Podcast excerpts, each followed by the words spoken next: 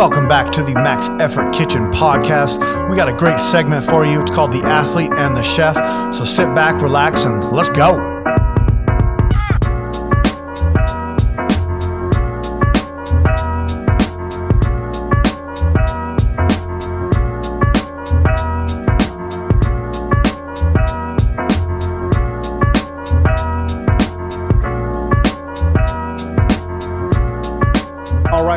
Max Effort Kitchen. I'm your host, Chef Matt, and I got my host, my co-host, not my host, my co-host, same thing, right? Uh, Mr. Cornell George. How you doing tonight, buddy? I'm doing good, but since this is the chef and the athlete, Yes. I feel like you should be in the kitchen because I'm in my gym. I know. well, it's funny you say that because I was lifting when I was lifting today. I was like, you know, we've never really gone into the idea of that name, and the whole point of it was like, you know, I'm uh, food is first for me, and uh, weightlifting is second, and then for you. Uh, weightlifting is first and food is second and like what you do in the kitchen mimics what people that like to cook food do. And so I was like, well, it's the athlete and the chef, and it constantly intertwines. And there was actually one person on our first episode, they sent a comment to me and they were like, the funny thing about your guys' name is you guys both cook and you guys are both athletes. And I was like, hey, someone got it. nice. yeah, it was it was kind of cool. Um, but yeah, I do need to be. I need to be in a kitchen. We. It, it's funny you say that because we, uh, Alana and I are actually.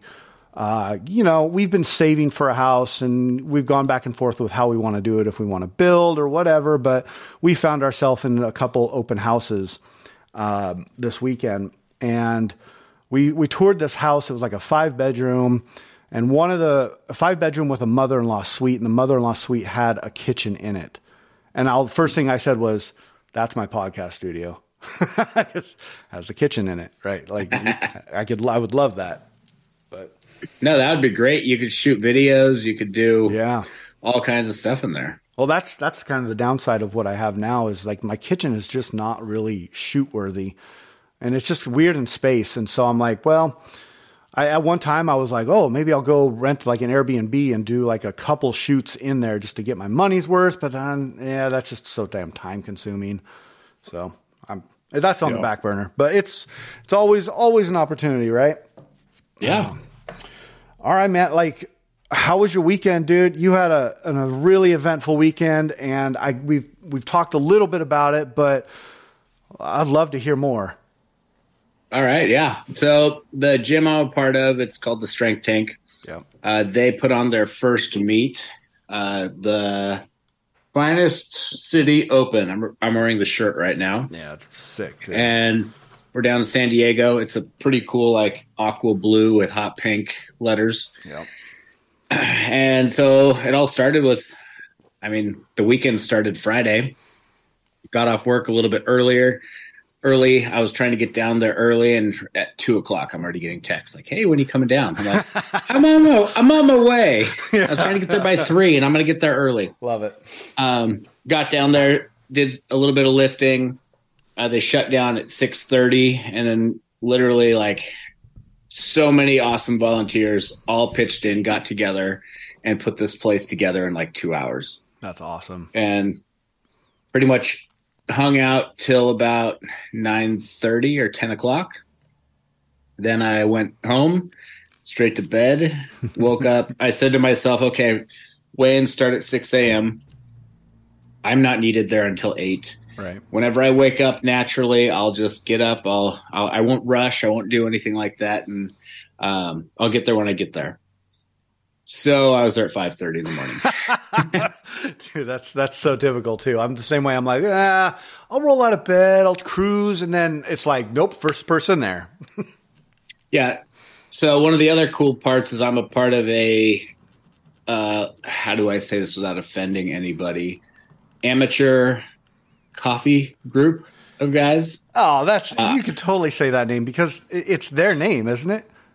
Yeah, so Yeah, uh it's called the Brown Boy Coffee Group. I love it. And I jokingly say that I'm the cream in the Brown Boys coffee because I'm the white guy. Yeah. Uh, Sorry. But my buddy Neil, it was he wanted to do a pop up at the at the event, so he asked me to bring my machine. I've got a Breville, he has the same thing, and he was making coffee the entire competition. Uh, I think he said he did 175 cups. Wow. On on, Yeah. on the two machines. Like he was actually pulling shots. I mean, was he making things to So- order or is it was it He Americano? was making things to order. He had all kinds of things you options: salted caramel latte, uh, this uh, I forgot like Norwegian spice something latte. Then he did pour overs, and then there was a cold brew setup Wow. there. So uh, there was quite the quite the spread. That's um, solid. So I I was I was the first one, or not the first one there, but I got there before him. Got my coffee maker all set up for him, and uh, yeah, everyone started kind of rolling in, and I've been. I'm just looking at the my little medals on the wall. I think I counted it out once. I, I've done like 35 or 40 meets. Okay. And the first meet I ever did was at a gym called CrossFit Fortius. Mhm. And that is actually the gym that is uh, the silent partner is part of Strength Tank. So Oh. we share one wall Okay. and we share bathrooms, but we're not, it's very obvious that it's two different gyms. Okay. Like two separate So- entities type thing. Yes. So where the our gym is the strength tank, we have I think twelve or fourteen platforms. Okay. So that ended up being the the warm up area, and then we had connected TVs everywhere, screens on both sides of the gym, and then the actual platform was in the other in the CrossFit side. Oh, that's what So- you were talking about when I remember you talking about like the walk, how you guys like mapped Yeah. out the walk. So we, if we went through the not through the bathrooms, but through the hallway where the bathroom is, it was about eighty feet from Okay. the room to the platform. So we ended up going out the front door, had it all roped off, and it was only 30 feet from Oh, nice. the the warm up room to the platform. nice. Uh, and yeah, so I I talked with Jesse. He's one of the owners, and he said he's he's put on over 25 meets, and this was the smoothest meet he's ever done. So many people were volunteering. Everyone was happy to be there. Uh, it was it was awesome. There was three sessions in the morning. Uh, the women went first, and then three sessions in the evening. The goal was to be done uh, before 9:30. The last bar dropped at 9:15. wow. So, I mean, that's and by that's pretty damn cool. yeah, by 10:30, the whole place was completely cleaned up and ready for business the next day. That I mean, I, I don't think it could go any better than that. Like, I mean, so you know, I I'm, I'm pretty good friends with Joe Beck, and and one of the things that he says is the absolute hardest thing to do is get volunteers there. You guys seem to have a lot of volunteers. I mean, if you're running a schedule that tight, We had a lot of volunteers, but we also had really great volunteers. that's cool. People who are a lot of the people worked every single session. Nobody complained. Big biggest complaint was my butt's numb from sitting down. um, card table people, the announcers, the judges. It was it was pretty great. Any technical difficulties? Not really. I think it for one session for three lifts they had to switch to flags, Yeah. and then one coach. I'm not going to say who it is because you may know him. you do. Yeah. His his team. He had two lifters in the same session and accidentally put the wrong number on a card. so the wrong lifter had to go up. So instead of going from like I think 112 to 120, they went 112 to like 130 something. Whoa. You might, might might have some huevos there, right? exactly. so That's cool. Well, I mean, you, you got to be satisfied when you walk away from a, a one day comp that ends 15 minutes early. I mean, most local comps are pretty.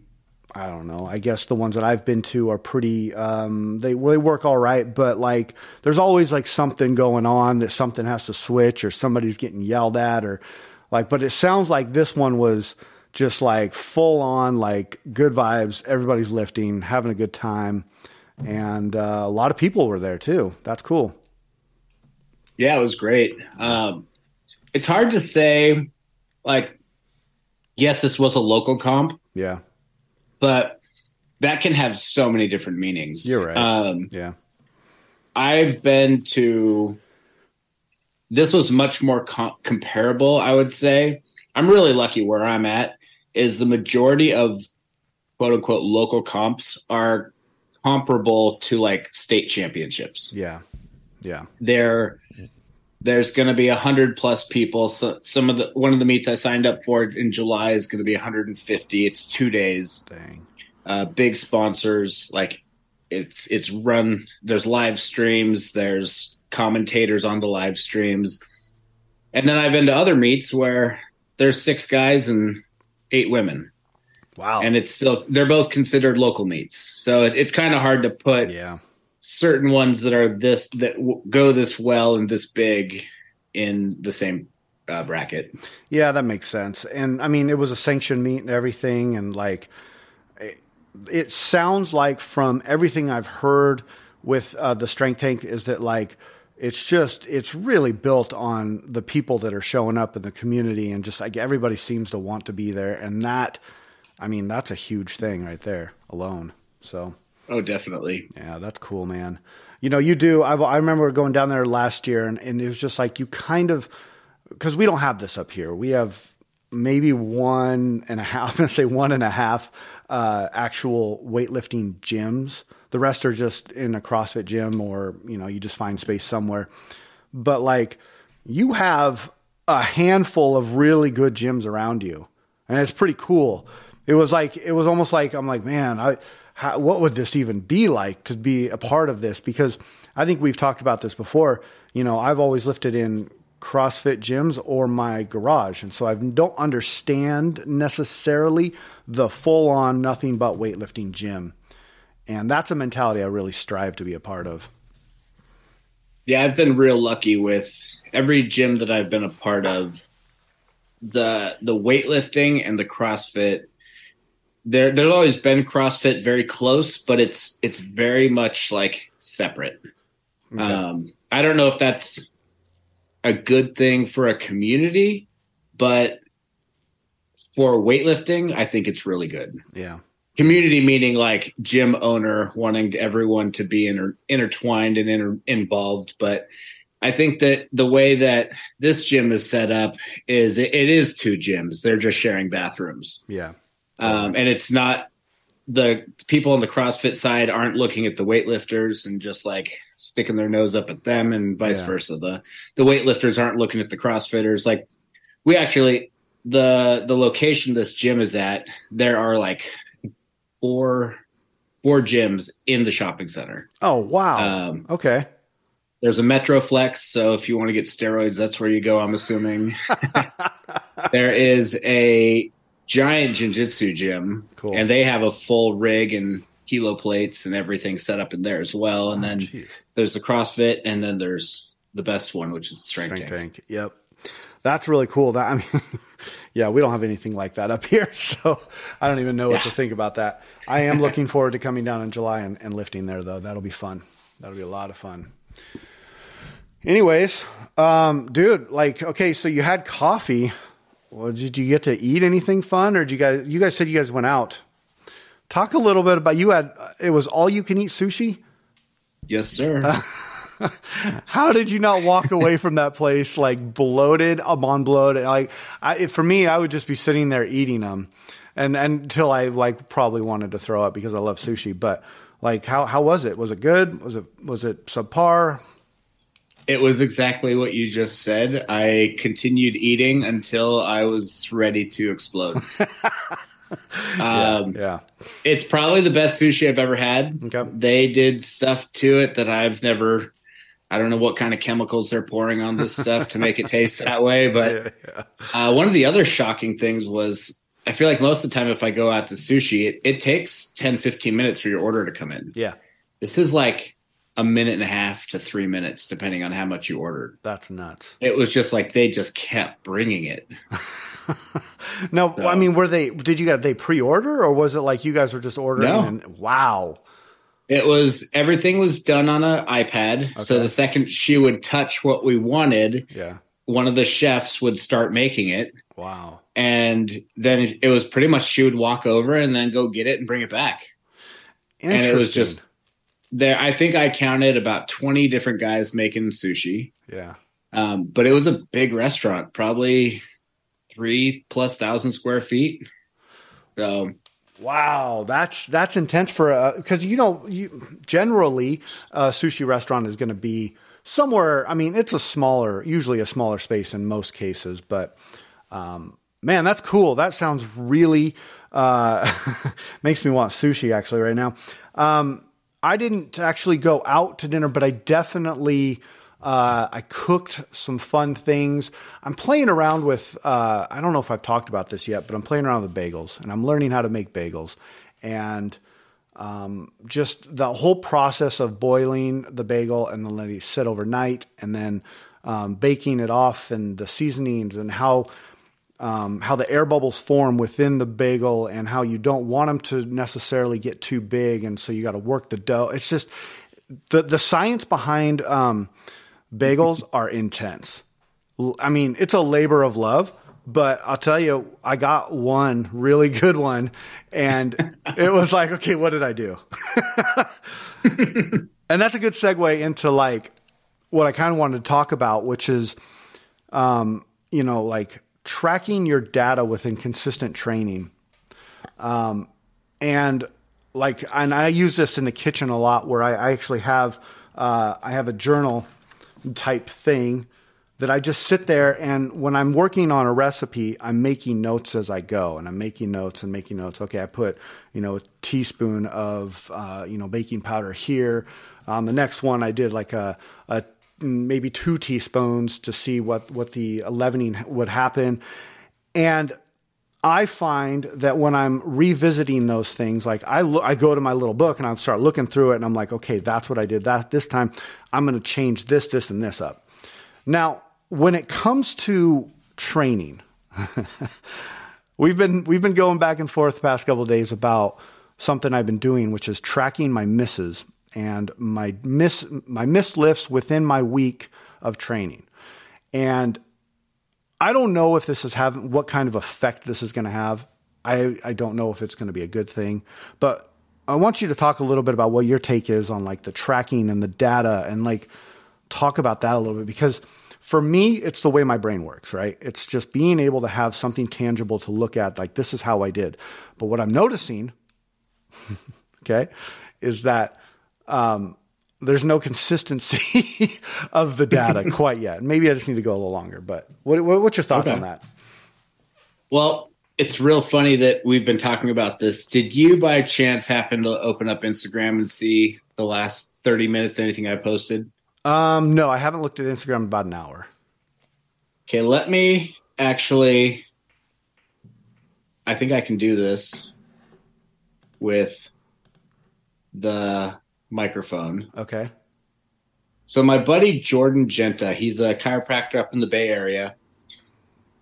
Uh, super knowledgeable, super respect the guy. Um, he just posted something. Okay. And let me see if I can make this make noise. be missing lifts in training. The goal should be to go through entire phases of training without missing a single lift. If we get into the rut of missing two to three or even more lifts per session, we're starting to practice bad practice. And that's how we start to build mental blocks around specific weights. And we start to train movement patterns that aren't going to be conducive to lifting more weight over time. So if your program is requiring you to lift weights that you can't lift, then we need to look into what we're doing that's preventing us from being successful in our training. You should not be missing lifts. I don't know if you could hear that. I yeah, no, I heard everything, and that I, I loved everything about that. So it, I actually pulled the audio. Not that it's hard. Right. You can save it and yeah. Then totally. I made a reel of my lifting today. Okay. And I put the program I'm following is one of the ones that the Strength Tank is offering. Mm-hmm. And the goal is like it it depends your philosophy on how programming should be. Right. I I put in the caption that it's taken I've been in the sport for almost a decade and it's taken until about 6 months ago that I was able to check my ego at the door, know that I can lift bigger weights than the li- weights I'm lifting right now, but I don't want to miss anything so that I can lift bigger weights when it's time to lift those big weights. Okay. Um, I think there's too many people that are chasing the the big weight for the day, and they don't care how many misses they have as long as they make that lift. Okay. I think um, I'm I'm 100% right. We we all we've known people that have done this. We've seen it happen. We've talked about it a million times, but um, I think it needs to be talked about more. To be honest with you, because um, what he said was the, that I wrote actually wrote it down was mental block, and when you have someone like myself that is very um, analytical to the point where I'm, I want to see the data, right? I want to see how I'm performing because I can feel how I'm performing and what I see on screen is two different things. It's like the it's like when you know you go under there and you, I, I do a 400 pound squat and I'm like that hurt my soul but then I watch it on film and I'm like, it looked like I was just fucking eating a piece of cake. like, like mm-hmm. it looked like nothing. So uh, the, the, I, I, like to try to see data to see what's going on. But he talks about the mental block. And I think that that could really hurt someone like me if I'm sitting there saying, oh, I got, you know, six misses in my head. I know where those misses were, you know, so what's going to stop me from actually, um, or what's wh- how am I actually going to make those lists, right? You know, I got to get out of that mental block. And so to me, it's my question to you is that if someone is going through this mental block or if someone is missing a bunch of say say they're missing their top lift say um, for instance uh, someone has uh, a five by one at 90% of their lifts or 90% of their one rep max and they list they they miss all five of them. Okay. Okay. Do you look at it as like, okay, this is just a bad day, or do you look at it as like, okay, I need to I need to check my numbers and I need to base my percentages off of more realistic numbers? All right. Here's my question, and I'm sure we're not talking about anyone's program in particular. not at all. um, if you've got five by one at 90%, what have the last six weeks been leading up to that? Yeah. Because if you're expected to hit, if, if your coach or your program expects you to, to hit five sets of one at 90%, they're expecting you to be able, able and capable of doing that without missing. Right. So what have what has led up to slash what have they done to get you to the position that you are in that condition to make those lifts? I love that. Um, I think that's a real big thing where it's it's not about what you can hit that day. It's a it's a it's a it compounds on top of each other.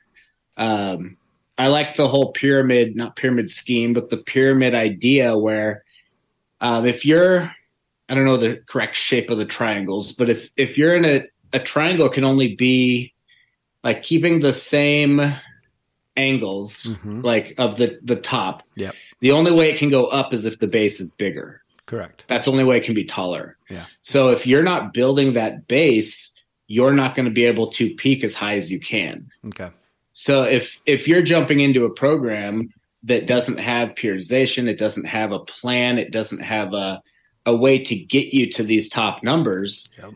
then it's not honestly it's not on you. It's on it's on your coach. It's on your or it's on the program that you're it's not thought out, it's not planned, it's not there's not a real like this isn't Disneyland. We're not just doing lifts to have fun. Yes. Like I've talked about it like a, a good program versus a let's just say Bulgarian because that's one that everybody dreams of doing and talks about, and it's like right. this holy grail of programs where a Bulgarian program is going to an amusement park. Yeah.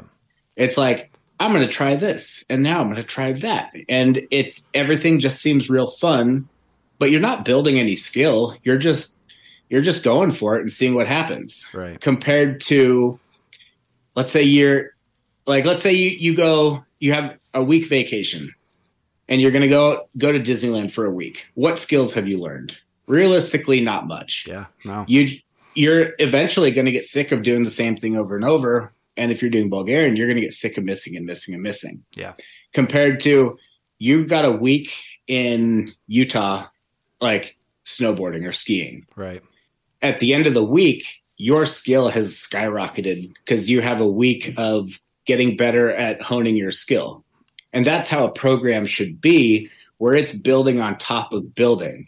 Um, I spent uh, over two decades snowboarding. Yeah. I wasn't hitting those monster jumps the first time I went out. But after five, six years, there wasn't a jump I was scared to hit. Right.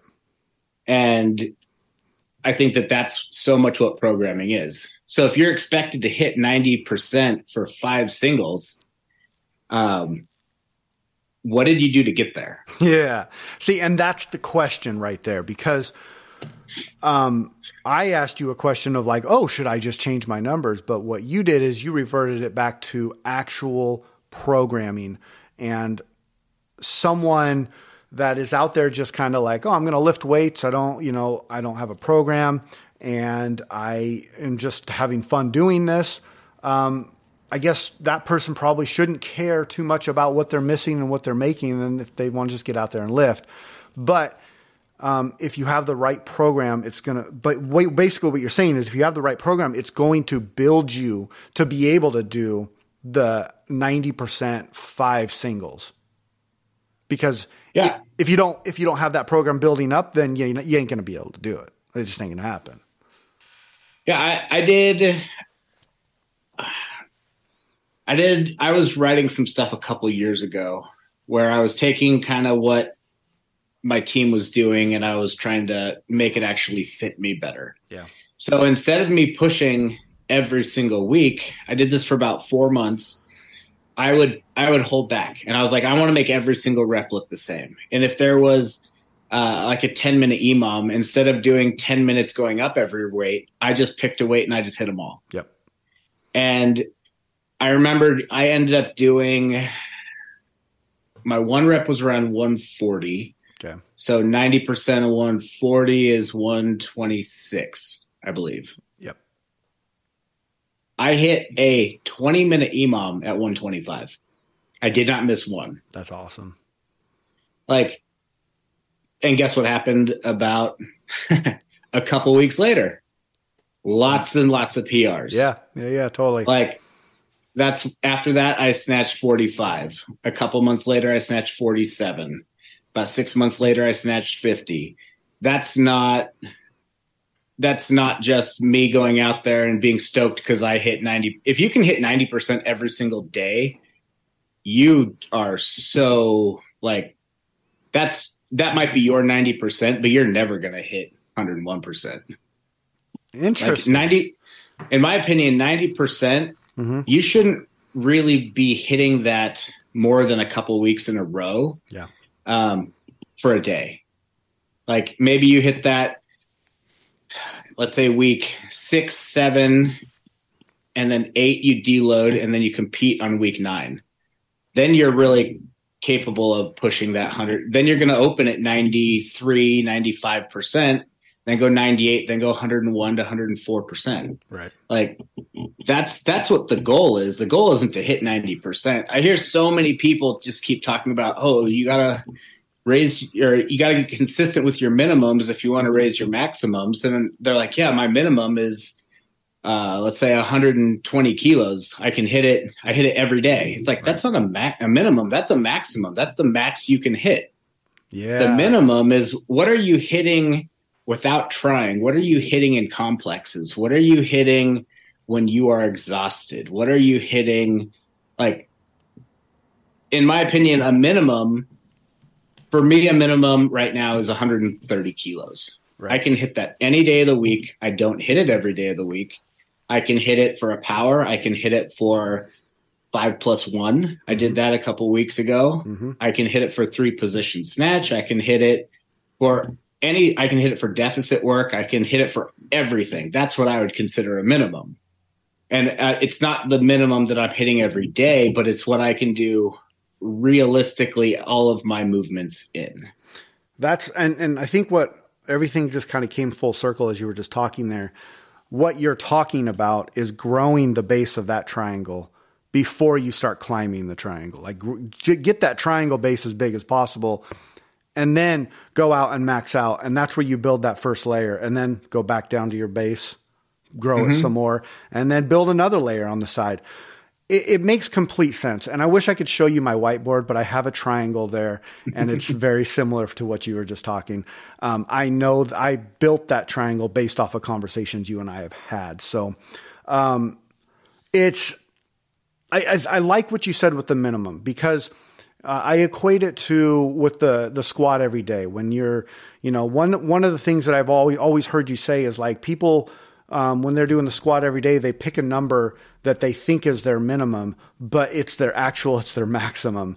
And so, like, I, I, so I remember when I was doing it, I, I was like, okay, I'm going to squat every day. I'm going to pick, I know I can hit one, I know what I can hit cold. That's my minimum. And I could go out and I could hit 130 kilos cold. I did, I could maybe take one to two warm up sets into it and then hit it and it would be fine. I could call it a squat for the day and, and move on. Um, I I don't know. I, I think I, I, I am I am such a thinker. I overthink training a lot, and I think that there might be a lot of people like me out there that sit there and overthink and overthink and overthink. Um, so I think if you're going to take anything from this conversation, people like get a good program. like find the program yeah. that works for you. And it's not what's the most fun program. Correct. It's like it, fun is like I said, fun is Disneyland. Yeah, fun is vacation. Have you ever been successful off of doing something fun all the time? It just doesn't no. happen. You need hard work. You need shit that's gonna that's gonna break you down. That's gonna make you learn. And um, I can only speak for myself on this one, um, but I learned the best from my mistakes. And like today was a good mistake to make, and to get me to realize like, a I need to get out there and find a program, Cornell. I've been I've been playing around with a bunch of stuff, and then I was like, okay, well, I'm gonna I'll start writing my own, but I I'm not I don't have a comp on the books. So, and that that's another thing I want to I want to get your opinion on is like talk to me about like or talk to everybody about like competitions if you're a competitive athlete, should there be a minimum of competitions you do a year, or should you just like like could somebody do say, well, I'll do like two to three a year, and, and that that's fun, or does it just depend on the athlete? I think in the beginning of a competitive weightlifter's career, they should do as many as they can. Yeah, because okay. lifting on a competition platform is not at all what lifting at your home gym on your home turf is. Correct. Even if even if that competition's at your home gym. Oh, I know. Yes. Very good point. um you're not you're no longer lifting when you want to lift. You're not lifting on the bar you want to lift on. You're not lifting in your corner looking at your wall that you like to lift at with your visual cue point that you look at. Yeah.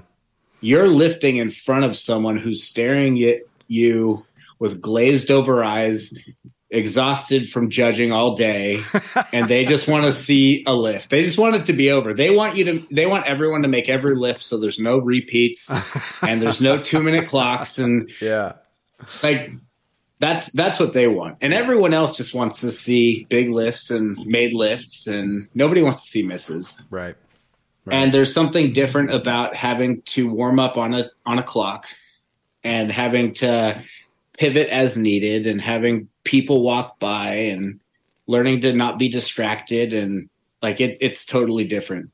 Um, I would say once you've been in this, once you've hit 15, 20 meets and you and you've bombed out, you got to bomb out. Yep. I, I do agree with that. Um, I've only bombed out once, but like I said, I'll try anything once, and it doesn't mean I want to do it again. That's funny. But I think that there is you have to get that bomb out out of the way. Yeah. Um, to know that like, hey, you survived. You went then and did another meet, and you didn't bomb out, and and it's fine. Yeah, I think um, I I know my bomb out meet. I I learned a ton. I learned about not cutting. I learned about getting to a weight class that I that I sit in comfortably and and that I work well in. Um, I learned about um, listening to uh, to people or that I. I learned just and don't be a sheep and do do what feels right. You know, Yeah. and uh, it's it's an interesting thing because, um, like you said, I think everybody needs to go through it. Everybody, it's like like a notch that you just need to kind of go through because you learn so much from that bomb out, and it also builds that scar tissue of where you're like, I never want to fucking do that again. Like I Yeah. never want to do, see that happen again, and I will do everything I possibly can to make sure that. And I think that right there, that feeling of a bomb out is enough to look at what you're doing you know on your own platform and make it precise and make it uh, make it thoughtful and put goals down and just get out there and do the work.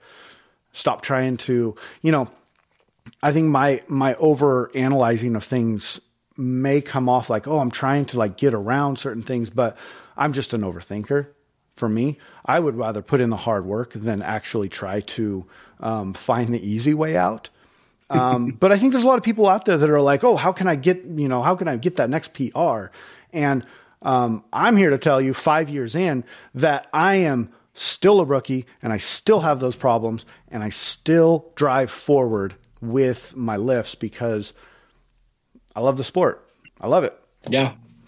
No, I this is a little uh circling back, but uh I I had a conversation with an old coach and I was concerned about certain people's mentality of how they were lifting Yeah. and the amount of misses that they were having and the amount of days in a row that they people some some people were missing 15 to 23 times and then they'd make it and then they thought they were victorious Right.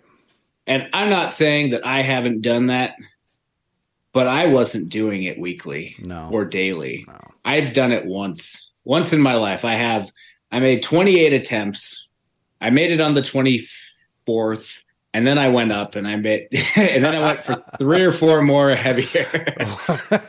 I did that one time. That was not a regular occurrence. Right. so i was talking to the coach and i was like hey i think i think you should talk to this person. They're going to get hurt.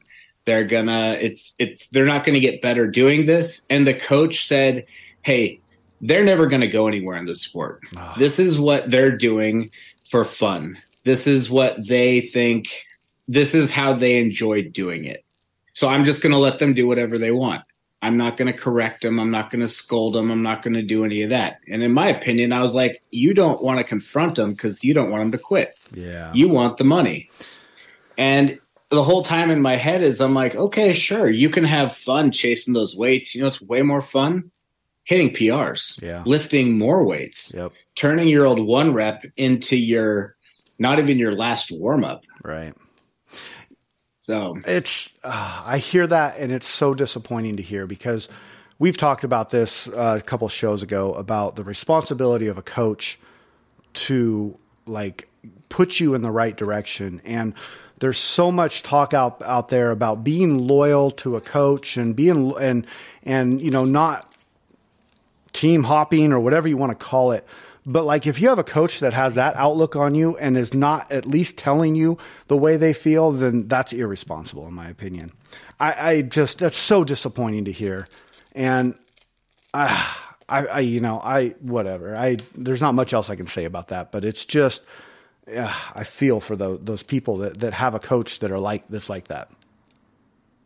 yeah, like my opinion is let's say they're not going to win AO something or they're not going to win Masters Nationals, They're not whatever. They're going to have way more fun chasing down 110 kilo snatch instead of chasing 100 Yeah. or chasing that 120 Yeah. instead of like hitting that 100 one time and then always like only being able to work back up to 92 93 and never hitting that those next numbers Yeah. Yeah, that's that's really disappointing. And I just um, you know, if you're hearing this and like maybe you're like, oh man, that's ah, I've gone through situations like that, or you see that going through, or see a friend going through, like just say something. Um, and oh, you know, you're only one person, but like if if you don't speak up and tell the person what you know how you feel about it, it's just it. I, I just find it as someone who teaches a lot of people things. I like to see people succeed. I like to see um, some, I like to see that moment where something clicks because that warms my heart and tells me that I'm in the right place. Um, if I see somebody out there that consistently is cutting their finger in the kitchen because they're not using the right technique with the knife, I'm going to take that knife away from them and I'm going to give them a plastic knife and I'm going to tell them to cut carrots with that damn plastic knife until they figure out how to use the damn technique. And then once they've graduated past that, then we'll give them a, a real knife made out of steel. But like maybe they're going to be wearing like a double cut glove. You know, there's there's iterations of like levels that you have to take to in order to go through entire in order to get there. No, that's good. Um, in order to get to that point, and so like for for somebody to be, I mean, come on, we're throwing weight above our head. Um, it's it is dangerous. I'm not going to romanticize it by any means, but it is a dangerous thing, and I think that um, it is a high level of responsibility to make sure your athletes are doing the right thing, and you have the right outlook for your athletes. And if you think you have too many athletes to be able to uh, focus on one particular, maybe you should take a look at how many people you can actually take on yourself. I just, it's mind blowing mind blowing to hear that, and it makes me mad, and I'm going to move on. so, um, moving on. You know, uh, I had uh, Damon over in the gym last week, and uh, we were talking about how, like, you know, well, you know, what are we going to do in weightlifting this year? Like talking about comps and stuff. And I brought up, I was like, you know what? All of us, all of our group, we should we should find a weightlifting camp and within the next like six months to a year and then like plan on it and actually go to it and just see what we learn. Me being me, I love to learn, right? And I love being at these camps. And you and I have done a couple camps together and we we've seen how those camps can just ev- and like completely blow your uh, your lifting out of the water. What's your thought on that? Like, what what are you thinking? Like, do you think that a camp is, is worth it? Do you think like, you know, going two a days for seven days, you know, for seven days in a row or three days in a row, like, is that worth it, or is that just kind of false hope? I think camps are some of the most fun things ever. Like, if you think competing in a competition is fun, like that's nothing realistically compared to a, a camp. Yeah. Uh, especially a camp that's well thought out, mm-hmm. that's that you're going to it's going to be basically like a miniature cycle uh like program cycle in three four five days yeah where you're not supposed to necessarily push and go hit a pr day one right. but you're supposed to like we're talking about with the pyramid like you're building and you're building and, and you're building at hyper speed right so um, I know that the one that the last one we did in or Washington yeah, yeah. last year, that one it it peaked perfectly. It did. I think everyone the last day was doing amazing. Yeah. Um, and you know that like, yeah, you want to push it, but there's also you can give your your max effort without putting on max weight. Right. You can make every rep look the same. You can try. Don't take for granted any of the weights that are smaller and just think like, oh, I don't have to work hard at this. It's like, no, make it perfect. Yeah, and that's that's so that's so true. Like I hit personally, I remember I hit some numbers. I saw you hit some numbers. Like the the camaraderie, the hype set, like everything is there. It's like a comp, but it's like without a, without the stress. I guess you could say the yeah. mental stress. Mm-hmm. Yeah. Plus, you get to wear straps. You get to if you want to drink beer, you can drink beer after. You can. you don't have to make weight. Like all these things, and but like we haven't talked we just so everyone knows we didn't really talk about any of this stuff yeah. like there was a text that went out with a couple little topics but a camp doesn't have to be a big formal thing. Correct. You can have four or five guys fly to someone's house who's Mhm. got a garage gym or who has a gym that they have access to or something like that. And you can just plan out like three days. Yep. It's like everyone shows up that evening. You're going to go hit maybe like some max powers and a, a heavy squat. And then the next day, uh, you could go to a local gym. And then in the afternoon, come back and do some more stuff in the garage. And then the next day, go to another gym. Like you can create something that doesn't have to be official. Like a lot of, I know the masters camps are like two grand. Yeah, Like they're expensive. they really are. And There's there's a couple here in Oregon uh, that the one of them is I think the Catalyst one. Uh, That's not a Masters one, but that's a, a I think that's like sixteen hundred dollars. And then the one there's a Masters one down in Eugene that is uh, fairly overpriced, but I'm not Yeah. going to talk. I'm not going to talk about them. So, um, but yeah, no, I um, I totally agree. It doesn't have to be a full on structure because I think you're still going to get what you need out of the people that are there, um, the time you're putting under the bar, the time you're just um, investing into weightlifting. Like that one we went to, it was like, uh, you know, we when we weren't lifting, we were like gazing off into the sunset. Or, or we Yeah. were watching weightlifting mov- or movies or we were talking weightlifting or we were you know making fun videos about weightlifting. Like it was all based around weightlifting. And then what better way to engulf yourself into this amazing freaking sport but than to do that? Yeah, and I think that there's something like I'm just I'm just kind of making stuff up as I'm kind of seeing how it could go, but like instead of spending fifteen hundred bucks, two grand on a camp, get four or five friends together, pitch in five hundred bucks each, go get an Airbnb somewhere with a decent sized garage, and Yep. someone shows up with the weights. yep yes yes Be somewhere, yeah, be somewhere where it's no nobody's on their home turf. right There's lots of couches. There's a big TV. Lots of food. the The key with the camp is rest. yeah So it, it's not go blow your load and then be done. It's like, hey, go go do something, then rest, and then go do something else and then rest, mm-hmm. and then go do something else and then go to bed, and then the next day do it again, but do a little bit more. yeah And it is always funny. I think I've been to seven camps in the last like three or four years. Mhm. The last session, you are done. Like you always have to have that like, all right, Thursday at 4 p.m. yep That's all I have to make it to. and so true uh, one of the last camps I was at, the guy who was putting it on, he messaged everybody when we were supposed to be at the gym. Mhm. And he said, Hey, running late, let's push it back an hour. And everyone was like, Are you serious? This is our last session. yeah Like we were all just zombies, dead, just literally wanting to get it over with. so we did a little like question and answer time, and we're trying to like push back and just delay, delay, delay. Guy didn't end up showing up for an hour and a half later. Wow.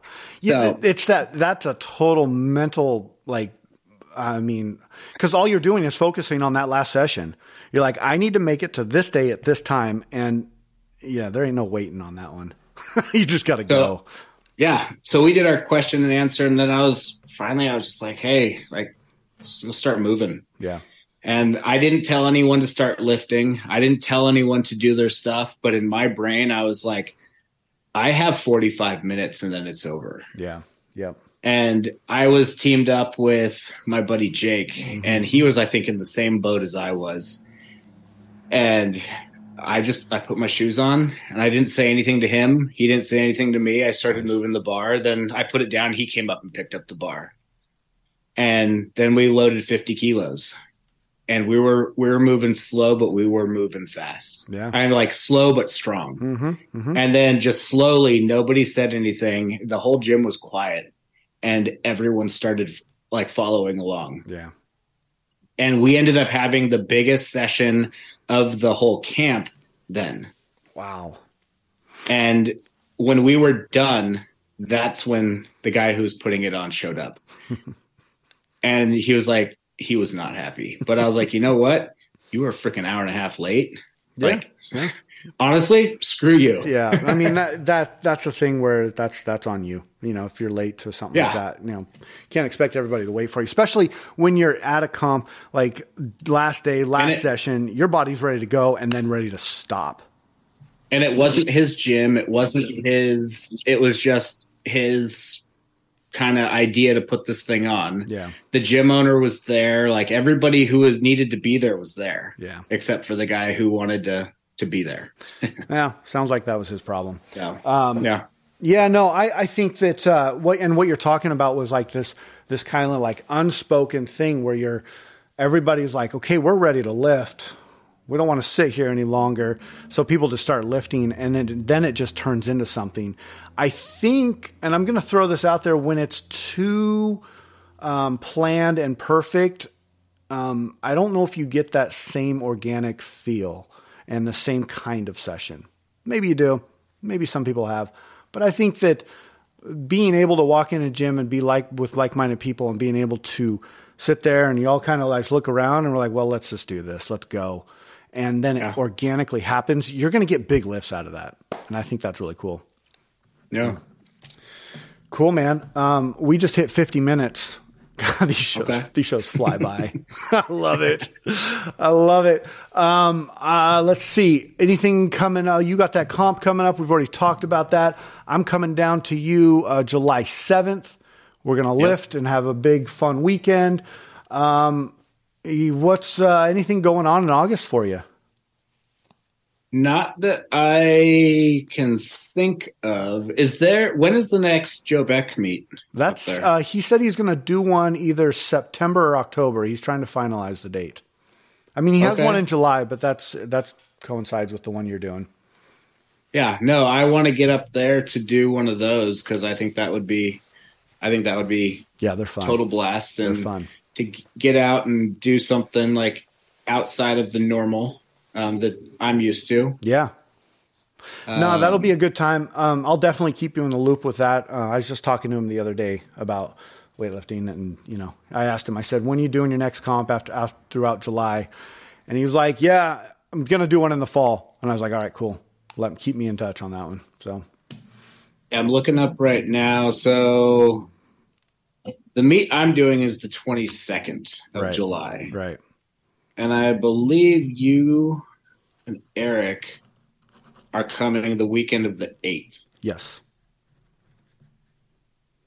So I might be hitting some big weights that weekend. That'll be fun. I like that. Yeah, you're gonna be. Yeah, you're just gonna be right at that point too. That's heck yeah, dude. I'm excited. I'm excited to get down there. I'm excited to see that the the, the strength tank, meet everybody. Um, that'll be a, a, a really um, a fun time. Hey, you got to tell. I didn't even talk to you about this, but. What's I'm up ready. with the Instagram page? Um, uh, it's like, who is it? I don't know, or Justin that's not Justin or something like that. Just Justin's ghost ghost page. yes, Strength tank. yes.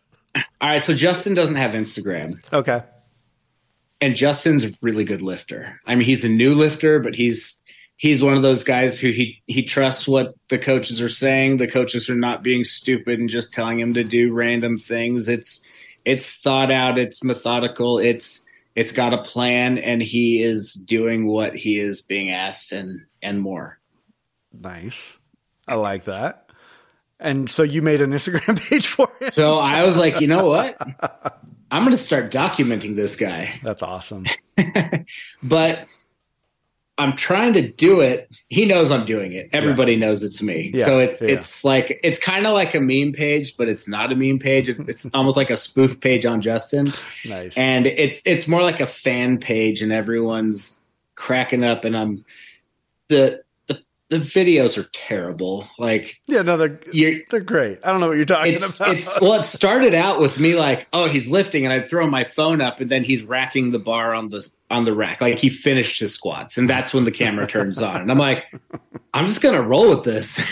I like it. I it, I like how like you'll just sit there and watch him, and it'll take him uh, I mean, a good 15, 20 seconds to notice that you're actually filming him. And then it's just like, then it'll cut off. It's, they're perfectly done. It's kind of, Yeah. kind of like you're stalking him. And I love that about Yep. it.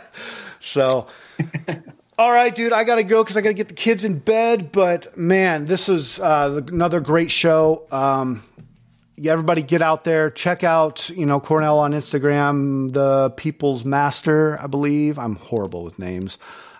Should come up. It should come up. Yeah, you just type in Cornell George and you'll find it. Uh, Max Effort Kitchen, get out there, check me out. I'm doing all kinds of different things.